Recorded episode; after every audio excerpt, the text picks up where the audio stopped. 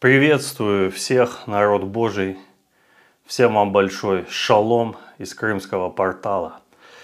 А, в этом видео есть у меня побуждение поделиться некоторыми принципами духовной войны, которые ну, более чем 20 лет пребывания в практике духовной войны, а, они сформировались, эти принципы. А, для большинства, я уверен, людей, которые которых Бог уже много лет ведет в духовной войне, э, это будет практически те же принципы, которыми пользуются и они. Но так как сейчас в этой обстановке, военной обстановке, э, в принципе уже можно говорить, которая захватывает ну, почти весь мир цивилизованный, Э, очень многие бросились воевать, бросились в духовную войну, при этом не имея опыта в этом, не имея э, водительства, не имея практики. И, возможно, для кого-то эти, я пять простых принципов хочу озвучить, э, возможно, для кого-то эти принципы, они послужат, от чего-то предостерегут, а в чем-то, наоборот, укрепят. Итак, это принципы, опыт духовной войны – потому что в духовную войну нас Господь в школе Христа повел активно. То есть до этого, конечно, были какие-то эпизоды, но активно с 99 -го года. 1999. И за все это время ну, было много набито шишек, много сделано ошибок, много э, в духовной войне и мы страдали, получая, э, скажем так, по глупости какой-то своей э, удары. Но вот эти пять принципов делюсь ими с вами. И в этой обстановке я верю, что это важно понимать. Более точно, более развернуто, если воля Божья и живы будем, а, вообще о духовной войне и о следующей, вот эти следующих ступенях стратегии молитвы сейчас за Украину, я, даст Бог, поделюсь в воскресенье.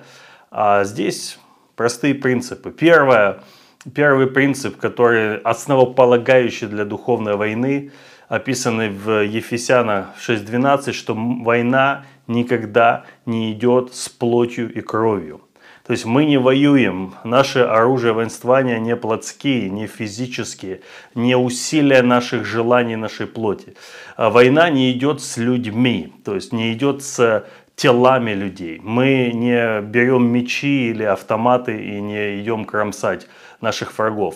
Это указывает на э, второй момент, не второй принцип, а тут же в первом, что наша брань не с людьми, а с духами, которые, да, таки могут жить в людях, стоять за поступками людей. Но если мы не сможем сепарировать людей, народы, страны, президентов от нечистых духов, то вся наша война, она будет э, на руку только врагу, но никак не Богу. А, есть, есть э, некоторые нюансы, о которых ну, общепублично еще рано говорить, а, где действительно мы можем говорить к духу человека. Но опять же, это не вопрос тела. Мы не желаем, чтобы кто-то там разбился, кого-то застрелили, повесили или отравили. Поэтому э, война никогда не идет с э, плотью и кровью, с людьми, с их физическими телами. Э, вот учтите это для молитвы. Поэтому, если вы молитесь, чтобы кто-то там где-то умер, то вы понимаете, что вы не на стороне Бога уже находитесь. А, второй принцип.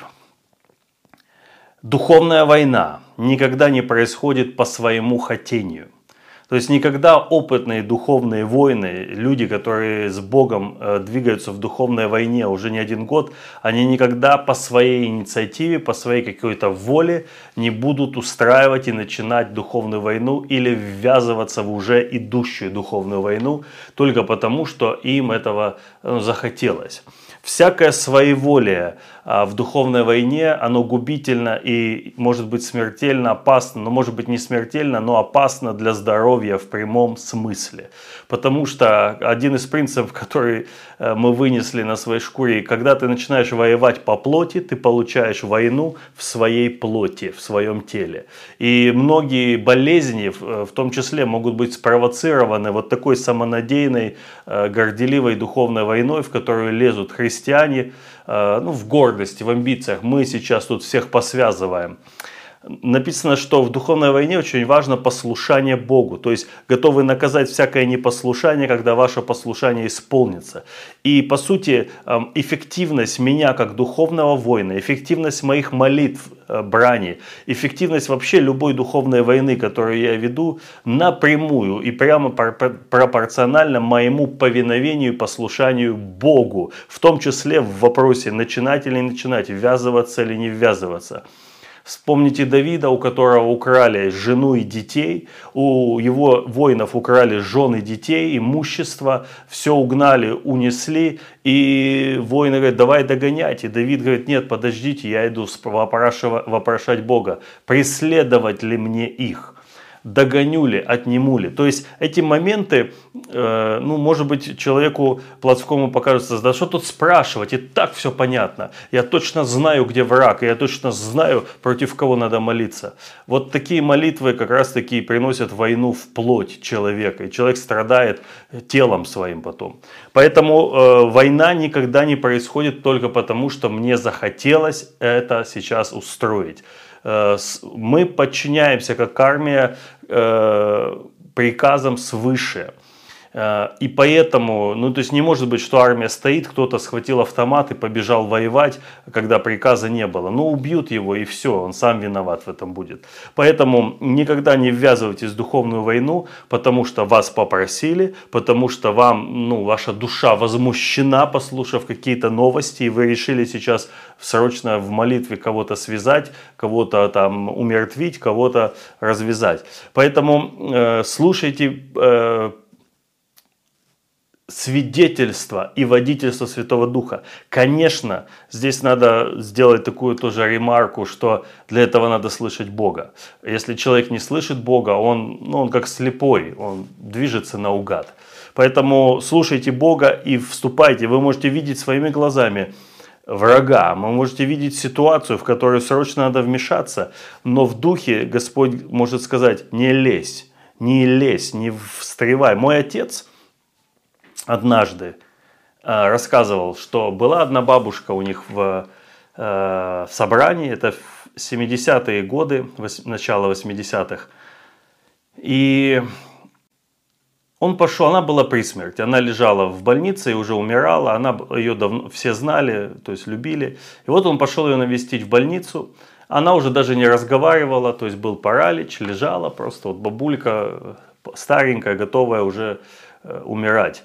И он говорит, я начал молиться за исцеление, возлагать руки, провозглашать что-то. И вдруг бабушка вот так встает, бабушка, которая уже э, ну, парализована лежала и не разговаривала, встает, поворачивается к нему, а бабушка, э, ну, если я не ошибаюсь, была пророчествующим человеком раньше. Повернулась к нему и говорит, как ты смеешь вмешиваться в мои суды с ней? И легла дальше. Вот так вот бывает. Поэтому мы можем видеть, ну, очевидные какие-то вещи, но без водительства и приказа Божьего лучше туда не лезть. Это был второй принцип. А, третий принцип, очень важный. Эти принципы я лично получал, и мы в церкви получали задолго до событий на Украине, до, задолго до событий в Крыму в 2014 году. То есть Господь это открыл еще когда штиль был и покой относительный. А, этот принцип звучит так. Воин аполитичен, то есть воин вне политики. Не может быть Божий воин э, окрашен в цвета какого-то флага политического. И воин, он без национальности.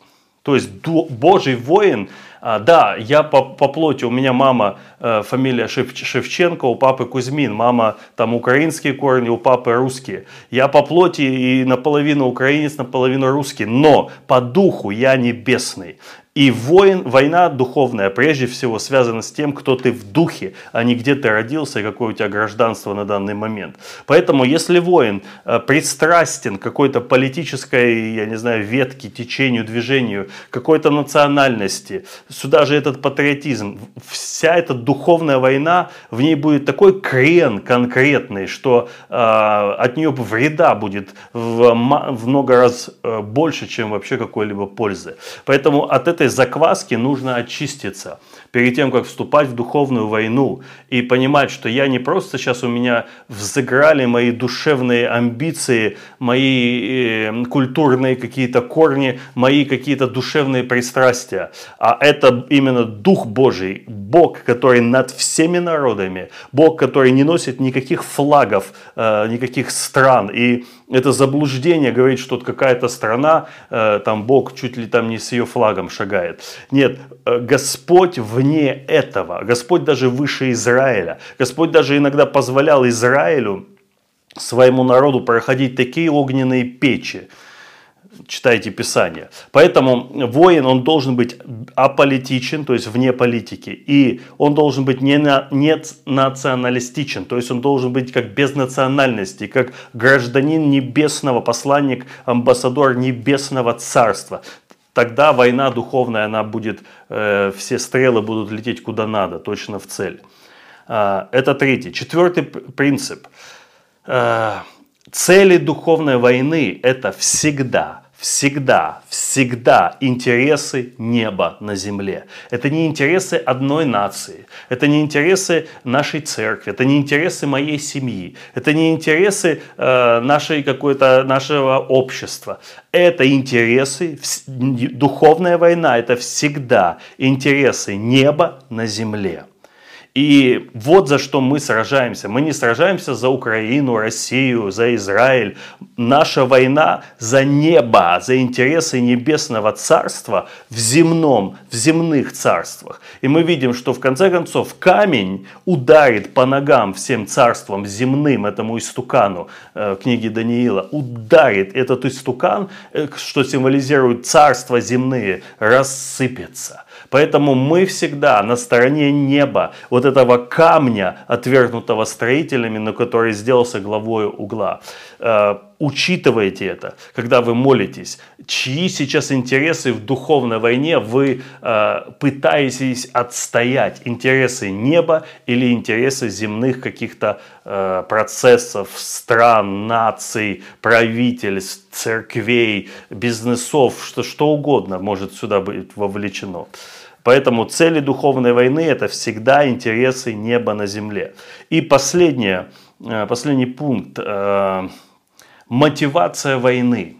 То есть, что побуждает тебя выступать в духовной брани против того, того или того.